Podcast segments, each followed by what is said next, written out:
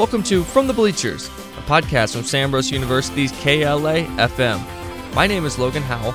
In this episode, I talk to St. Ambrose University bowler Charles Hart. We discuss COVID 19 safety protocols and how the pandemic has impacted their season. Hello, and thanks for listening to From the Bleachers, a podcast from your very own St. Ambrose University. With me today is Charles Hart, a member of the SAU bowling team. Charles, thanks for being here today. Thank you for having me. So let's get into it right away. What were some factors that led you to come to St. Ambrose? Um, well, yeah, for sure. So obviously the um the TV program here, you know, with um I came to visit a couple times and like kind of this the studio they have down there kind of just blew me away. And then of course the bowling program as well. Um, I've um, actually both times I visited, I had the privilege to be able to practice with the team.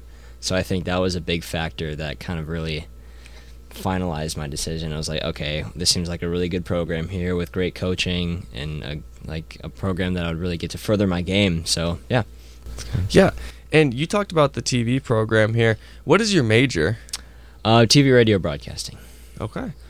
And during your time here at St. Ambrose, you said obviously that it kind of felt right for you right away.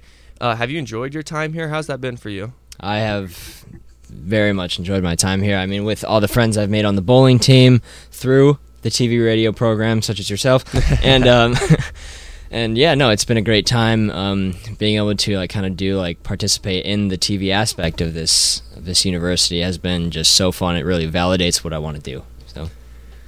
And now let's get into some bowling questions here. How long have you personally been bowling? Um, I've been bowling for ten years, I believe. Yeah. Ten years. And what led you to want to start doing that? Oh, my dad actually. So, and then for him, it was his dad. So it kind of worked its way up the chain. So yeah, so my dad. And personally, for you, what's kind of that best game that you've ever bowled? So my highest game is a 279. So so it was all strikes but one frame, and that was um that was last fall at a tournament in Cedar Rapids, a tournament that our head coach actually he holds every month. So oh really that tournament, yeah. Okay, so that's pretty impressive then. Yes. And now let's talk about a little bit what it's like to be a student athlete. There's a lot of people when you talk to them, even from bigger universities than here, they say that there's a lot of struggles when it comes to time management, things like that. Have you found that difficult at all to kind of balance school and athletics? For me, for me, no, I don't think so. I think I just I just try to enjoy it. You know, like I I look at it as a privilege. You know, like I'm able to have a great education here, but also be involved in an awesome program doing a sport that I love to do. So for me, no, I, I don't feel like it's difficult. And at, now we're going to move into a little bit more of the COVID, everything that's going on right now. Mm-hmm. As a student here on campus, do you feel safe with everything going on? Do you think the protocols are in place to keep the students safe? Um, I think we're doing the best we can. You know, there's obviously only so much you can do to regulate what everyone's doing everywhere, you know, because obviously you can't stop people from seeing their friends, but I, I feel like we're doing the best we can. Um, and now, what protocols have they put into place for you at tryouts to kind of keep you as an athlete safe? Safe. Yeah, so we, just like everything else, we're required to wear a mask, and um, we've lowered the number of people on a pair. So, yeah, that's, that's what we've been doing. So.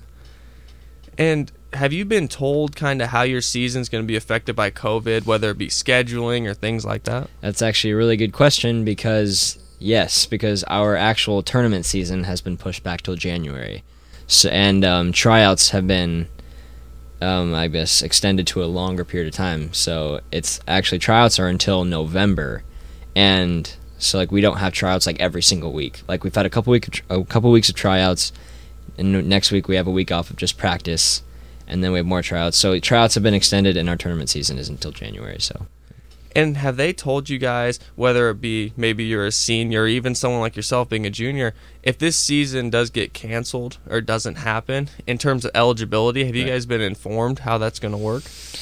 Not, we have not yet. No, no, not quite yet. I'm not sure if some of the seniors got at least because obviously the bowling season was cut, cut slightly short from last semester. I'm not sure if they get an extra year of eligibility yet, so no, we have not. And hypothetically, here it's something I've been quite interested in following. That extra year of eligibility. Let's say you were, are a senior and you get your season cut, but you're given that extra year eligibility. Are you going to take? Would you think you as personally would take that or? Um, that's you know that's obviously a tough decision because you know you got to look at the factors of how quick do you want to go into your your like what you've been studying. You mm-hmm. know, um, me personally, I probably would not take the extra year. Just mm-hmm. just me because I do love bowling, but I wouldn't say it's like my long term passion. You know, so yeah. but yeah, yeah, it's a very difficult decision that you have to make. And now we're going to touch on schooling a little bit and how that's been affected by COVID. Class wise for you, how do you think that that's been going for you, kind of adjusting to some online, some not online, some meeting every other day? Yeah. You know, hybrid classes, it's definitely a change for sure. Um, but I feel like I've been adjusting adjusting to it pretty good, pretty fine with um I don't feel like it's too difficult for me.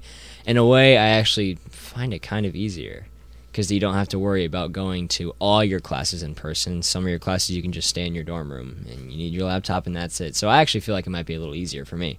But yeah. Yeah, that definitely is a lot nicer. And one thing that we had to deal with last spring was remote learning. Did you find that more difficult for you? No, I actually found it easier, believe it or not, because having all your classes online and just being able to stay home, and I feel like with the sudden change that was for everybody, I feel like it actually, the professors were a lot more lenient with their classwork, so I feel like it was actually a lot easier.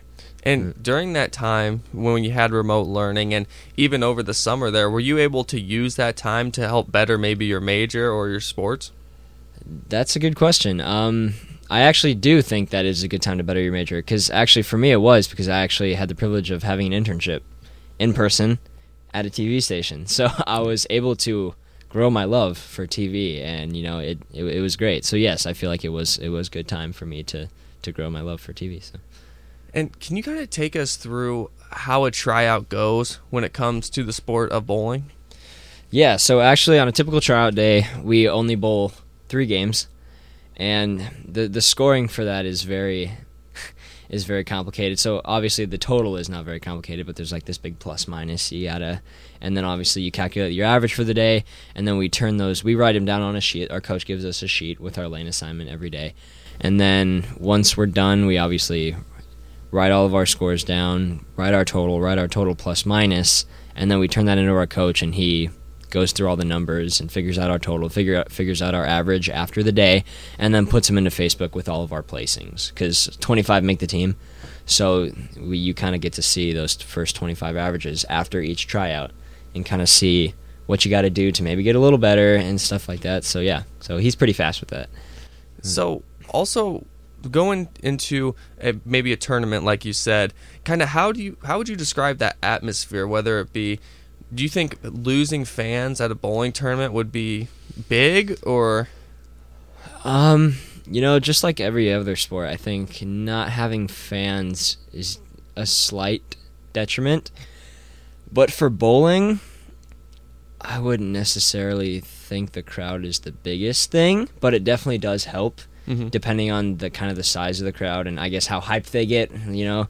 But I think just having your team there is kind of the biggest thing because when you ha- get to have those moments where it's really critical and kind of you're all cheering when you get a strike and stuff like that, those are the best moments. And I, I so I so I guess to answer your question, no, I don't think having not having a crowd would be the biggest deal, you know.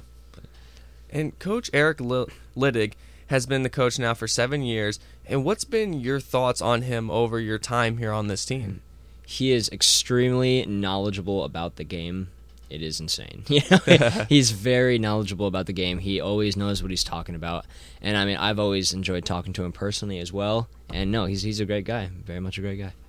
And so now, personally for you, you kind of took us through how the tryouts work. How would you say the tryouts for you are going? Um, I was hoping you wouldn't answer. No, kidding. But, uh, right, right now we're towards the beginning. I'm I'm not doing I'm not doing so hot, but you know I keep telling myself the biggest part of bowling is it's a mental game. You, you have bad days, and unfortunately I've had about four bad days. But um, there's a lot of a lot of games to go. Anything can happen. So, yeah, you're exactly and right. And I'm I'm heading in the right direction. You know, I may have not been doing hot, but I've been getting better. So, so it's it's only a matter of time until I start shooting those higher games. So Yeah, that is the best way to go. And last question I got for you here is you talked about how you want to go into the field of TV Absolutely. as with your major. What would be that one dream job for you? What are you looking to get when you leave here? the um the goal is to obviously be um, a full time anchor. You know, because that's that's right now because I love anchoring on Dateline, like you know, and and that's kind of being able to do that here has definitely validated the fact that I want to be an anchor someday, and even if something else comes up like a one of those like higher like news stations like Fox or like stuff like that if the one of those opportunities arose in the future I would definitely take those but but I think being an anchor is the is the goal right now so Yeah, and that's very exciting. I wish you good luck you. on the rest of your season here. And that's going to conclude From the Bleachers, a podcast from your very own St. Ambrose University. Charles, thanks for being here. no worries thanks for having me Stay safe and good night. Thanks for listening to From the Bleachers. In the next episode, I talk with St. Ambrose men's tennis coach John Roll. We discuss his time as an Ambrose tennis player, as well as how he has adjusted to coaching in the midst of a pandemic.